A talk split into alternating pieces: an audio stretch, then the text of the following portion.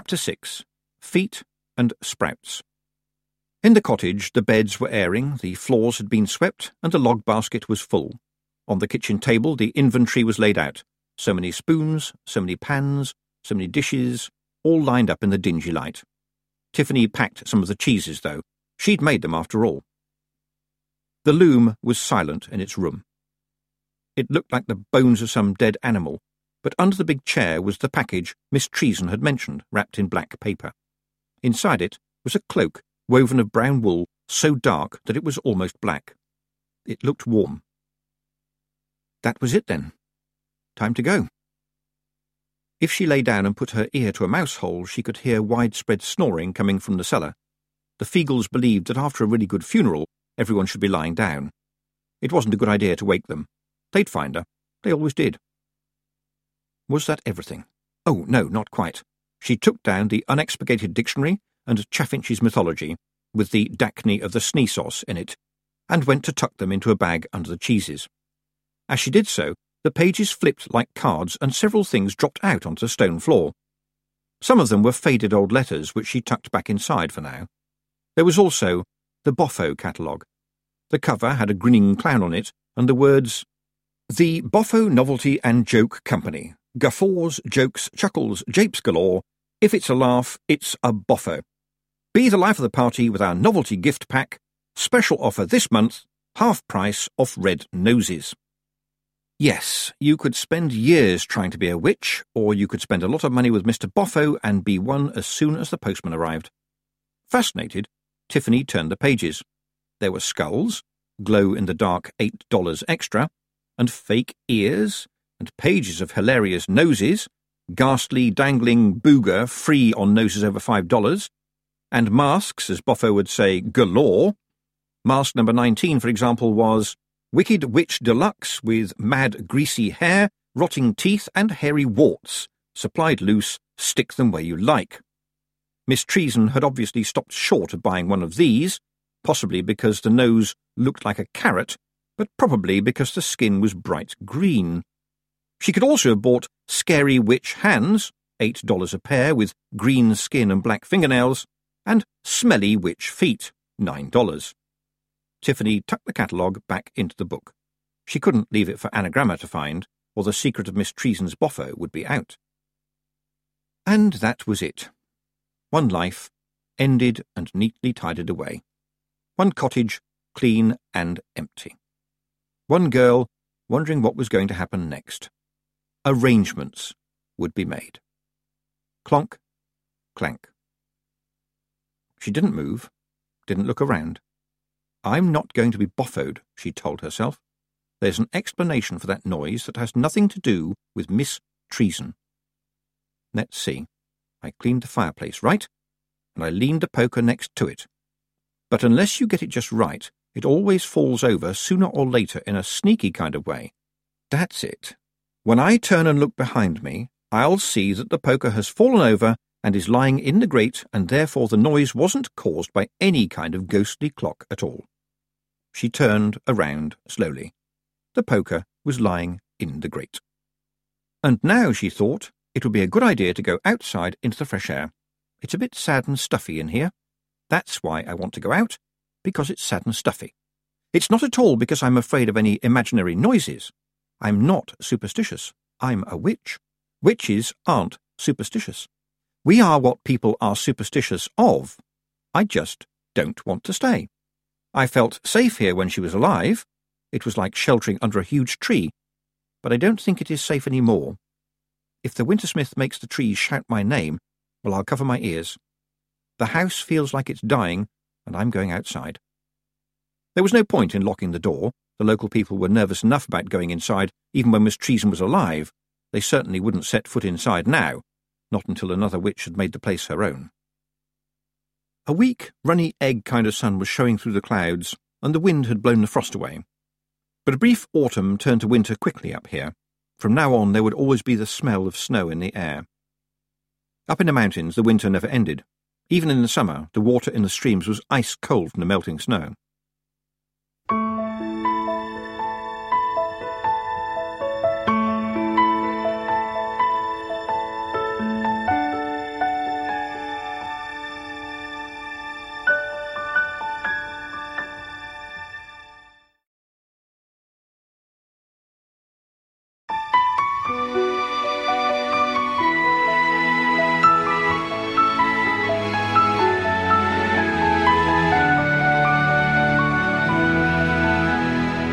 Tiffany sat down on the old stump with her ancient suitcase and a sack and waited for the arrangements. Anagramma would be here pretty soon, you could bet on that. The cottage already looked abandoned. It seemed like. It was her birthday. The thought pushed itself to the front. Yes, it would be today. Death had got it right. The one big day in the year that was totally hers, and she'd forgotten about it all in the excitement. And now it was already two thirds over. Had she ever told Petulia and the others when her birthday was? She couldn't remember. Thirteen years old. But she'd been thinking of herself as nearly thirteen for months now. Pretty soon she'd be nearly fourteen. She was just about to enjoy a bit of self-pity when there was a stealthy rustling behind her. She turned so quickly that Horace the cheese leapt backward. Oh, it's you, said Tiffany. Where have you been, you naughty b- uh, cheese? I was worried sick. Horace looked ashamed but it was quite hard to see how he managed it. Are you going to come with me? she asked. Horace was immediately surrounded by a feeling of yesness. All right. You must get in the sack. Tiffany opened it, but Horace backed away. Well, if you are going to be a naughty cheat, she began and stopped. Her hand was itching. She looked up at the Wintersmith. It had to be him. At first he was just swirling snow in the air, but as he strode across the clearing, he seemed to come together, become human, become a young man with a cloak billowing out behind him and snow on his hair and shoulders. He wasn't transparent this time, not entirely, but something like ripples ran across him, and Tiffany thought she could see the trees behind him like shadows. She took a few hurried steps backward, but the Wintersmith was crossing the dead grass with the speed of a skater. She could turn and run, but that would mean she was well, turning and running, and why should she do that? She hadn't been the one scribbling on people's windows. What should she say? What should she say? Now, I really appreciated you finding my necklace, she said, backing away again, and the snowflakes and roses were really very. it was very sweet. But I don't think that we. Well, you're made of cold and I'm not. I'm a human made of. human stuff. You must be her, said the Wintersmith.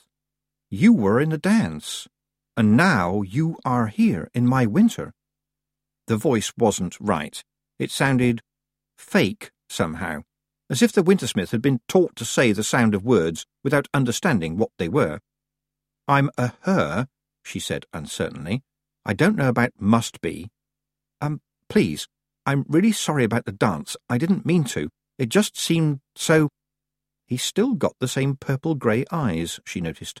Purple-grey, in a face sculpted from freezing fog. A handsome face, too. Look, I never meant to make you think, she began. Meant, said the Wintersmith, looking astonished. But we don't mean. We are. What do you mean? Crivens! Oh, no, muttered Tiffany, as Feegles erupted from the grass. The Feegles didn't know the meaning of the word fear. Sometimes Tiffany wished they'd read a dictionary. They fought like tigers, they fought like demons, they fought like giants. What they didn't do was fight like something with more than a spoonful of brain.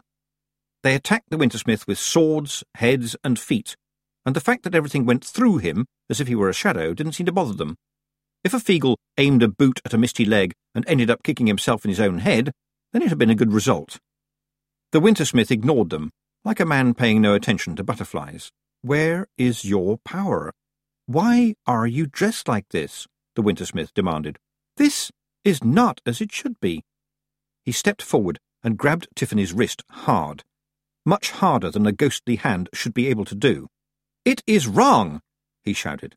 Above the clearing, the clouds were moving fast. Tiffany tried to pull away. Let me go. You are her, the Wintersmith shouted, pulling her toward him. Tiffany hadn't known where the shout came from, but the slap came from her hand thinking for itself. It caught the figure on the cheek so hard that for a moment the face blurred as if she'd smeared a painting. Don't come near me! Don't touch me! she screamed. There was a flicker behind the Wintersmith. Tiffany couldn't see it clearly because of the icy haze and her own anger and terror, but something blurred and dark was moving toward them across the clearing wavering and distorted, like a figure seen through ice. It loomed behind the transparent figure for one dark moment, and then became Granny Weatherwax, in the same space as the Wintersmith. inside him. He screamed for a second and exploded into a mist. Granny stumbled forward, blinking. There, it'll take a while to get the taste of that out of my head, she said. Shut your mouth, girl. Something might fly into it. Tiffany shut her mouth. Something might fly into it. What what did you do to him? she managed. It, snapped Granny, rubbing her forehead. It's an it, not a he. An it that thinks it's a he. Now give me your necklace. What? But it's mine. Do you think I want an argument? Granny Weatherwax demanded. Does it say on my face I want an argument? Give it to me now. Don't you dare defy me. I won't just. Granny Weatherwax lowered her voice and, in a piercing hiss, much worse than a scream, said, It's how it finds you. Do you want it to find you again? It's just a fog now. How solid do you think it will become? Tiffany thought about that strange face, not moving like a real one should, and that strange voice, putting words together as if they were bricks. She undid the little silver clasp and held up the necklace. It's just boffo, she told herself. Every stick is a wand, every puddle is a crystal ball. This is just a. a thing. I don't need it to be me. Yes, I do. You must give it to me, said Granny softly. I can't take it. She held out her hand, palm up. Tiffany dropped the horse into it and tried not to see Granny Weatherwax's fingers as a closing claw. Very well, said Granny, satisfied. Now we must go. You were watching me, said Tiffany sullenly. All morning? You could have seen me if you'd thought to look, said Granny. But you didn't do a bad job at the burial, I'll say that. I did a good job. That's what I said. No, said Tiffany, still trembling. You didn't. I've never held with skulls and such like, said Granny, ignoring this. Artificial ones, at any rate. But Miss Treason. She stopped, and Tiffany saw her stare at the treetops. Is that him again? she asked. No, said Granny, as if this was something to be disappointed about. No, that's young Miss Hawkin, and Mrs. Letice Earwig. Dinning about, I see. And Miss Treason hardly cooled down. She sniffed. Some people might have had the common decency not to snatch. The two broomsticks landed a little way off. Anagramma looked nervous. Mrs. Earwig looked like she always did, tall, pale, very well dressed, wearing lots of occult jewellery, and an expression that said you were slightly annoying her, but she was being gracious enough not to let it show. And she always looked at Tiffany when she ever bothered to look at her at all, as if Tiffany were some kind of strange creature that she didn't quite understand. Mrs. Earwig was always polite to Granny in a formal and chilly way. It made Granny Weatherwax mad, but that was the way of witches. When they really disliked one another, they were as polite as duchesses. As the other two approached, Granny bowed low and removed her hat. Mrs. Earwig did the same thing, only the bow was a little lower. Tiffany saw Granny glance up and then bow lower still by about an inch. Mrs. Earwig managed to go half an inch farther down. Tiffany and Anagramma exchanged a hopeless glance over the straining backs. Sometimes this sort of thing could go on for hours. Granny Weatherwax gave a grunt and straightened up. So did Mrs. Earwig, red in the face. Blessings be upon our meeting, said Granny in a calm voice. Tiffany winced. This was a declaration of hostilities. Yelling and prodding with the fingers was perfectly ordinary witch arguing, but speaking carefully and calmly was open warfare. How kind of you to greet us, said Mrs. Earwig. I hopes I sees you in good health. Eh, keep well, Miss Weatherwax. Anagramma shut her eyes. That was a kick in the stomach, by which standards. It's Mistress Weatherwax, Mrs. Earwig, said Granny, as I believes you know. Why, yes, of course it is. I'm so sorry. These vicious blows having been exchanged, Granny went on. I trust Miss Hawkin will find everything to her liking. I'm sure that Mrs. Earwig stared at Tiffany, her face a question. Tiffany, said Tiffany helpfully. Tiffany, of course. What a lovely name. I'm sure that Tiffany has done her very best, said Mrs. Earwig. However, we shall shrive and consecrate the cottage in case of influences. I already scrubbed and scrubbed everything, Tiffany thought. Influences, said Granny Weatherwax. Even the Wintersmith could not have managed a voice so icy. And disquieting vibrations, said Mrs. Earwig. Oh, I know about those, said Tiffany. It's the loose floorboard in the kitchen. If you tread on it, it makes the dresser wobble. There has been talk of a demon, said Mrs. Earwig, gravely ignoring this, and skulls. But, Tiffany began, and Granny's hand squeezed her shoulder so hard she stopped. Deary, deary me, said Granny, still holding on tightly. Skulls, eh? There are some very disturbing stories, said Mrs. Earwig, watching Tiffany, of the darkest nature, Mistress Weatherwax. I feel that the people in this steading have been very badly served indeed. Dark forces have been unleashed. Tiffany wanted to yell, No! It was all stories. It was all boffo. She watched over them. She stopped their stupid arguments. She remembered their laws. She scolded their silliness. She couldn't do that if she was just a frail old lady. She had to be a myth. But Granny's grip kept her silent. Strange forces are certainly at work, said Granny Weatherwax. I wish you well in your endeavours, Mrs. Earwig. If you will excuse me. Of course, Miss Tress Weatherwax. May good stars attend you. May the road slow down to meet your feet, said Granny. She stopped gripping Tiffany so hard, but nevertheless almost dragged her around the side of the cottage. The late Miss Treason's broomstick was leaning against the wall. Tie your stuff on quickly, she commanded. We must move. Is he going to come back? asked Tiffany, struggling to tie the sack and old suitcase onto the bristles. Not yet. Not soon, I think. But it will be looking for you and it will be stronger. Dangerous to you, I believe, and those around you. You have such a lot to learn. You have such a lot to do. I thanked him. I tried to be nice to him. Why is he still interested in me? Because of the dance, said Granny. I'm sorry about that. Not good enough. What does a storm know of sorrow? You must make amends. Did you really think that space was left there for you? Oh, this is so tangled. How are your feet? Tiffany, angry and bewildered, stopped with one leg half over the stick. My feet? What about my feet? Do they itch?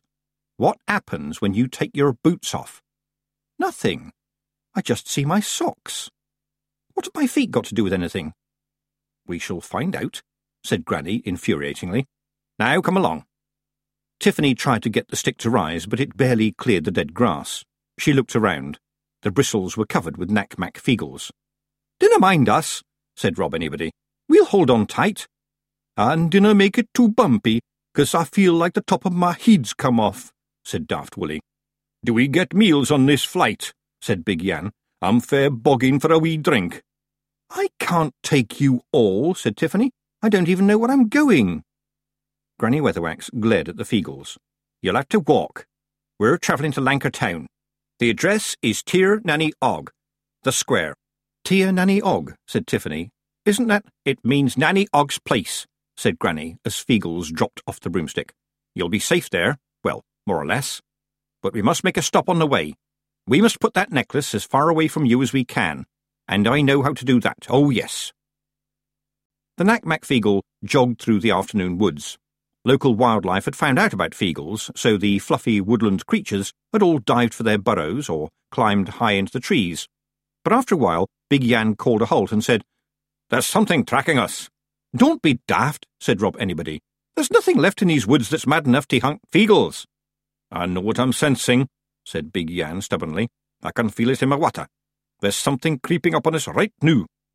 Well, I'm not one to argue with a man's water, said Rob wearily. OK, lads, spread out in a big circle. Swords drawn, the Feegles spread out, but after a few minutes there was a general muttering. There was nothing to see, nothing to hear. A few birds sang at a safe distance. Peace and quiet, unusual in the vicinity of Feegles, was everywhere. Sorry, Big Yan, but I'm thinking your water is no on the button this time, said Rob Anybody. It was at this point that Horace the Cheese dropped from a branch onto his head. A lot of water flowed under the big bridge at Lancre, but from up here you could barely see it because of the spray coming from the waterfalls a little farther on, spray that hovered in the freezing air. There was white water all through the deep gorge, and then the river leapt the waterfall like a salmon and hit the plains below like a thunderstorm. From the base of the falls you could follow the river all the way past the chalk, but it moved in wide, lazy curves, and it was quicker to fly in a straight line. Tiffany had flown up it just once, when Miss Level had first brought her into the mountains. Since then, she'd always taken the long way down, cruising just above the zigzagging coach road. Flying out over the edge of that furious torrent into a sudden drop full of cold, damp air, and then pointing the stick almost straight down, was pretty high on her list of things she never intended to do, ever. Now Granny Weatherwax stood on the bridge, the silver horse in her hand. It's the only way, she said. It'll end up at the bottom of the deep sea. Let the Wintersmith look for you there. Tiffany nodded. She wasn't crying, which is not the same as, well, not crying. People walked around not crying all the time and didn't think about it at all. But now she did. She thought, I'm not crying. It made sense. Of course it made sense. It was all boffo. Every stick is a wand, every puddle is a crystal ball. No thing had any power that you didn't put there. Shambles and skulls and wands were like shovels and knives and spectacles. They were like levers. With a lever, you could lift a big rock, but the lever didn't do any work. It has to be your choice, said Granny. I can't make it for you, but it's a small thing, and while you have it, it will be dangerous. You know, I don't think he wanted to hurt me. He was just upset, said Tiffany. Really? Do you want to meet it upset again? Tiffany thought about that strange face. There had been the shape of a human there, more or less, but it was as if the Wintersmith had heard of the idea of being human, but hadn't found out how to do it yet. Do you think he'll harm other people? she asked. He is the winter child. It's not all pretty snowflakes, is it? Tiffany held out her hand. Give it back to me, please. Granny handed it over with a shrug. It lay in Tiffany's hand on the strange white scar. It was the first thing she had ever been given that wasn't useful, that wasn't supposed to do something. I don't need this, she thought. My power comes from the chalk. But is that what life's going to be like? Nothing that you don't need?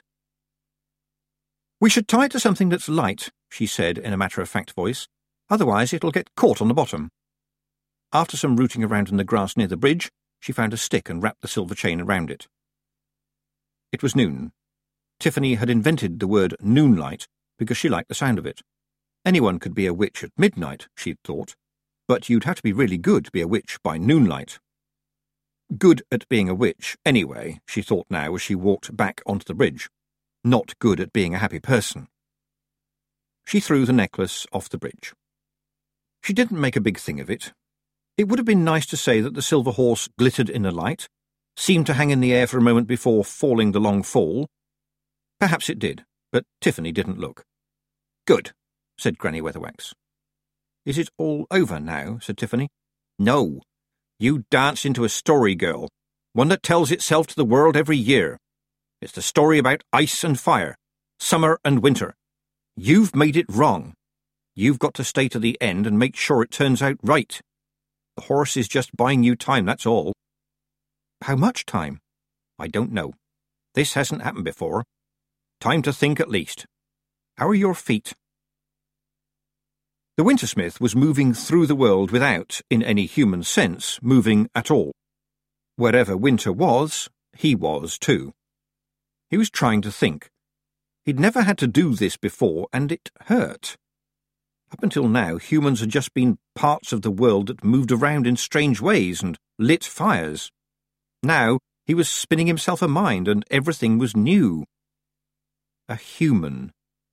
Made of human stuff. That was what she had said. Human stuff. He had to make himself of human stuff for the beloved.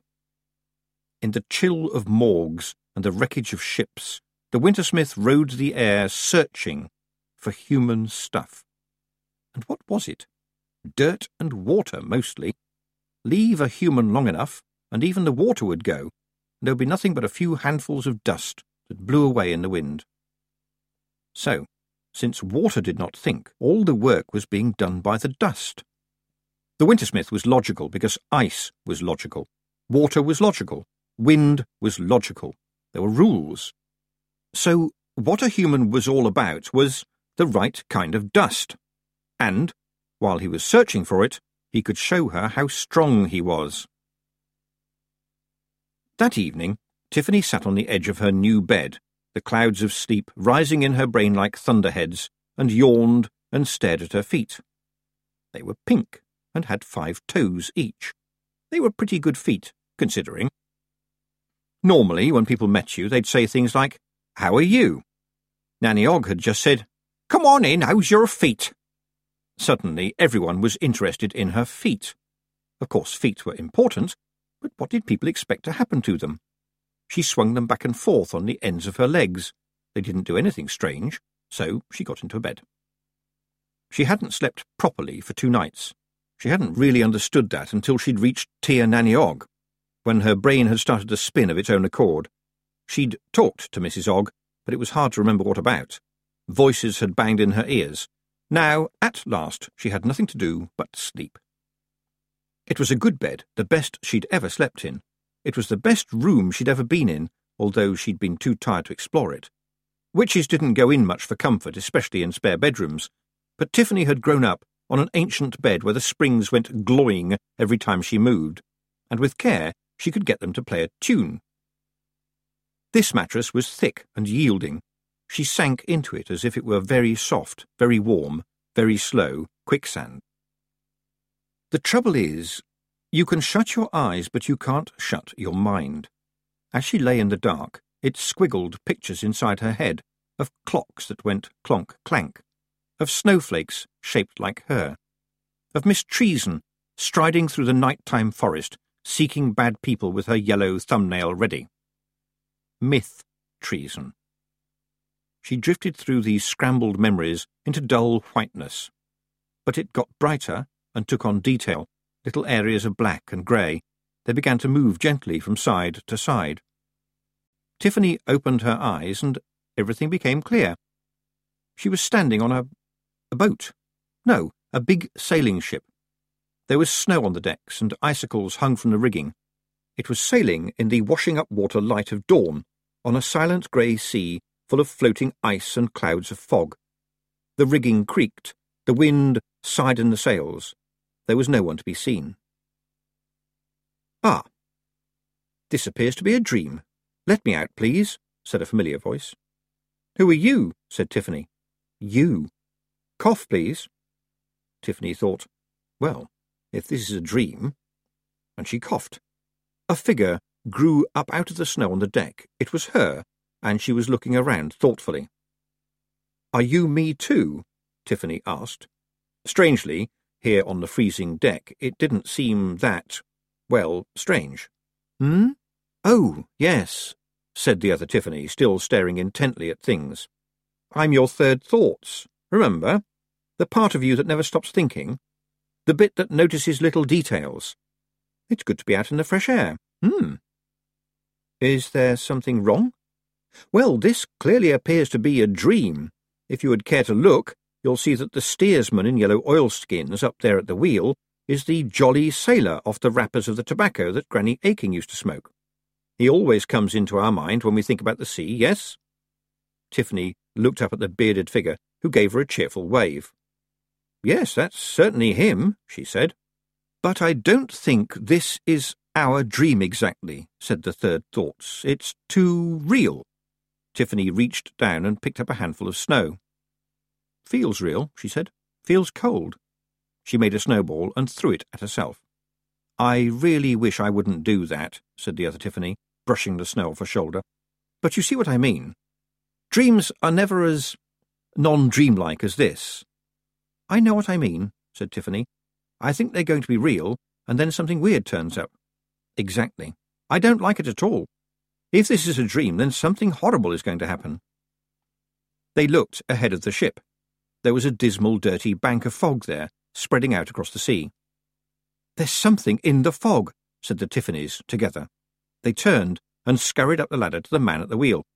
Keep away from the fog. Please, don't go near it, Tiffany shouted. The jolly sailor took his pipe out of his mouth and looked puzzled. A good smoke in any weather, he said to Tiffany. What? It's all he can say, said her third thoughts, grabbing the wheel. Remember, That's what he says on the label. The jolly sailor pushed her away gently. A good smoke in any weather, he said soothingly. In any weather. Look, we only want to. Tiffany began, but her third thoughts, without a word, put a hand on her head and turned her around. Something was coming out of the fog. It was an iceberg, a large one, at least five times as high as the ship, as majestic as a swan. It was so big that it was causing its own weather. It seemed to be moving slowly. There was white water around its base. Snow fell around it. Streamers of fog trailed behind it. The jolly sailor's pipe dropped out of his mouth as he stared. A good smoke, he swore. The iceberg was Tiffany. It was a Tiffany, hundreds of feet high, formed of glittering green ice, but it was still a Tiffany. There were seabirds perched on her head. It can't be the Wintersmith doing this, said Tiffany. I threw the horse away. She cupped her hands to her mouth and shouted, I threw the horse away. Her voice echoed off the looming ice figure. A few birds took off from the huge cold head, screaming. Behind Tiffany, the ship's wheels spun. The jolly sailor stamped a foot and pointed to the white sails above them. A good smoke in any weather, he commanded. I'm sorry, I don't know what you mean, said Tiffany desperately. The man pointed to the sails and made frantic pulling motions with his hands. A good smoke! Sorry, I just can't understand you. The sailor snorted and ran off toward a rope, which he hauled on in a great hurry. It's gotten weird, said her third thoughts quietly. Well, yes, I should think a huge iceberg shaped like me is a. No, that's just strange. This is weird, said her third thoughts. We've got passengers. Look. She pointed. Down on the main deck, there was a row of hatches with big iron grids on them. Tiffany hadn't noticed them before. Hands, hundreds of them, pale as roots under a log, groping and waving, were thrusting through the grids. Passengers? Tiffany whispered in horror. Oh no. And then the screaming started. It would have been better, but not a lot better, if it had been cries of help and save us. But instead it was just screaming and wailing, just the sounds of people in pain and fear. No. Come back inside my head, she said grimly. It's too distracting to have you running around outside, right now. I'll walk in from behind you, said her third thoughts. Then it won't seem so. Tiffany felt a twinge of pain and a change in her mind and thought, well, I suppose it could have been a lot messier. OK, let me think. Let all of me think. She watched the desperate hands waving like weeds under water, and thought, I'm in something like a dream, but I don't think it's mine. I'm on a ship, and we're going to get killed by an iceberg that's a giant figure of me. I think I liked it better when I was snowflakes. Whose dream is this? What is this about, Wintersmith? she asked, and her third thoughts, back where they should be, commented, It's amazing. You can even see your own breath in the air. Is this a warning? Tiffany shouted. What do you want? You for my bride, said the Wintersmith. The words just arrived in her memory. Tiffany's shoulders sank. You know this isn't real, said her third thoughts, but it may be the shadow of something real. I shouldn't have let Granny Weatherwax send Rob Anybody away like that. Crivens, shiver me timber, shouted a voice behind her, and then there was the usual clamour. It's timbers, you dafty! Aye, but I can only find one. Splice the big plank. Daft Wullie's just walked into the water. The big pudding. I told him, just the one eye patch. With a yo-ho-ho and a ho-yo-yo. Feegles erupted from the cabin behind Tiffany, and Rob Anybody stopped in front of her as the rest streamed past. He saluted. Sorry we're a wee bitty late, but we had to find the black patches, he said. There's such a thing as style, you can. Tiffany was speechless, but only for a moment. She pointed. We've got to stop this ship from hitting that iceberg. Just that. Nay problemo. Rob looked past her to the looming ice giantess and grinned. He's got your nose just right, eh? Just stop it. Please? Tiffany pleaded. Aye, aye. Come on, lads. Watching the Feegles working was like watching ants, except that ants didn't wear kilts and shout crivens all the time. Maybe it was because they could make one word do so much work that they seemed to have no problem at all with the jolly sailor's orders. They swarmed across the deck. Mysterious ropes were pulled. Sails moved and billowed to a chorus of a good smoke and crivens. Now the Wintersmith wants to marry me, Tiffany thought. Oh dear. She'd sometimes wondered if she'd get married one day, but she was definite that now was too soon for one day. Yes, her mother had been married when she was still fourteen, but that was the sort of thing that happened in the olden days. There were a lot of things to be done before Tiffany ever got married. She was very clear about that. Besides, when you thought about it, yuck, he wasn't even a person. He'd be too... Thud went the wind in the sails. The ship creaked and leaned over, and everyone was shouting at her. Mostly they shouted, The wheel! Grab the wheel right new! Although there was also a desperate, A good smoke in any weather in there too. Tiffany turned to see the wheel spinning in a blur. She made a snatch at it and got thumped across the fingers by the spokes, but there was a length of rope coiled nearby, and she managed to lasso the wheel with a loop and jerk it to a halt without sliding along the deck too much. Then she grabbed the wheel and tried to turn it the other way. It was like pushing a house, but it did move, very slowly at first, and then faster as she put her back into it. The ship came around. She could feel it moving, beginning to head a little bit away from the iceberg, not directly for it. Good. Things were going right at last. She spun the wheel some more, and now the huge cold wall was sliding past, filling the air with mist. Everything was going to be all right after. The ship hit the iceberg. It started with a simple crack as a spar caught on an outcrop, but then others smashed as the ship scraped along the side of the ice.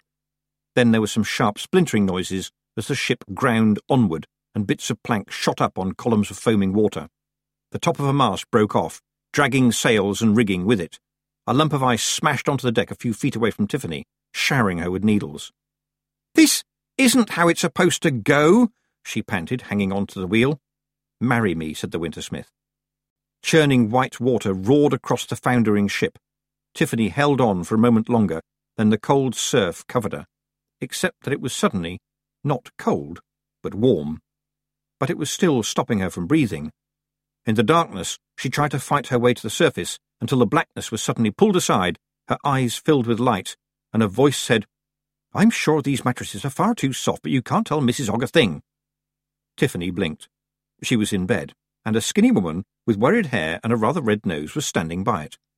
You were tossing and turning like a mad thing, the woman said, putting a steaming mug on a small table by the bed. One day, someone will suffocate, mark my words. Tiffany blinked again. I'm supposed to think, oh, it was just a dream. But it wasn't just a dream. Not my dream. What time is it? she managed. About seven, said the woman. Seven? Tiffany pushed the sheets back. I've got to get up. Mrs. Be wanting her breakfast. I shouldn't think so. I took it to her in bed not ten minutes ago, said the woman, giving Tiffany a look. And I'm off home. She sniffed. Drink your tea before it gets cold. And with that she marched towards the door. Is Mrs. Ogg ill? asked Tiffany, looking everywhere for her socks. She'd never heard of anyone who wasn't really old or very ill having a meal in bed. Ill? I don't think she's had a day's illness in her life, said the woman, managing to suggest that in her opinion this was unfair. She shut the door.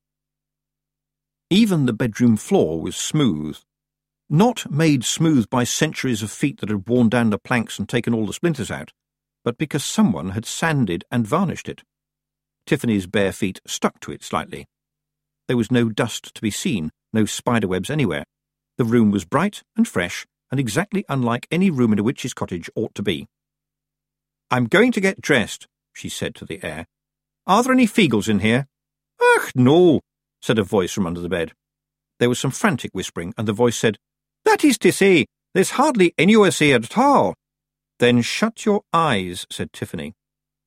She got dressed, taking occasional sips of the tea as she did so. Tea brought to your bedside when you weren't ill? That sort of thing happened to kings and queens.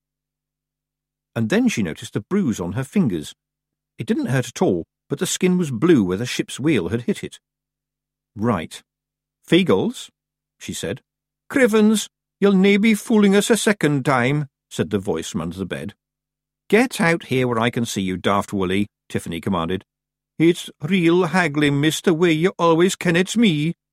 After some more urgent whispering, Daft Wullie, for it was indeed he, trooped out with two more Feegles and Horace the cheese. Tiffany stared. All right, he was a blue cheese, so he was about the same colour as a Feegle. And he acted like a Feegle, no doubt about that. Why, though, had he got a grubby strip of Feegle tartan around him? He kind of found us, said Daft Wullie, putting his arm around as much of Horace as was possible. Can I keep him? He understands every word I say. That's amazing, because I don't, said Tiffany. Look, were we in a shipwreck last night? Oh, aye, sorta. Sort of. Was it real or wasn't it? Oh, aye, said the Feegle nervously. Which, Tiffany insisted. Kinda real and kinda not real. In a real, unreal sort of way, said Daft Wullie, squirming a bit. I don't have the knowing of the right word is. Are all you Feegles okay? Why, miss, said Daft Wullie, brightening up. Nae problemo. It was only a dream ship on a dream sea after all. And a dream iceberg? said Tiffany. Ach, no. The iceberg was real, mistress. I thought so. Are you sure? Aye. We're good at the knowing of stuff like that, said Daft Wullie. That's so, eh, lads? The other two Feegles, in total awe of being in the presence of the big wee hag without the safety of hundreds of brothers around them, nodded at Tiffany and then tried to shuffle behind each other. A real iceberg, shaped like me, is floating around on the sea, said Tiffany in horror. Getting in the way of shipping? Aye, could be, said Daft Wullie. I'm going to get into so much trouble, said Tiffany, standing up.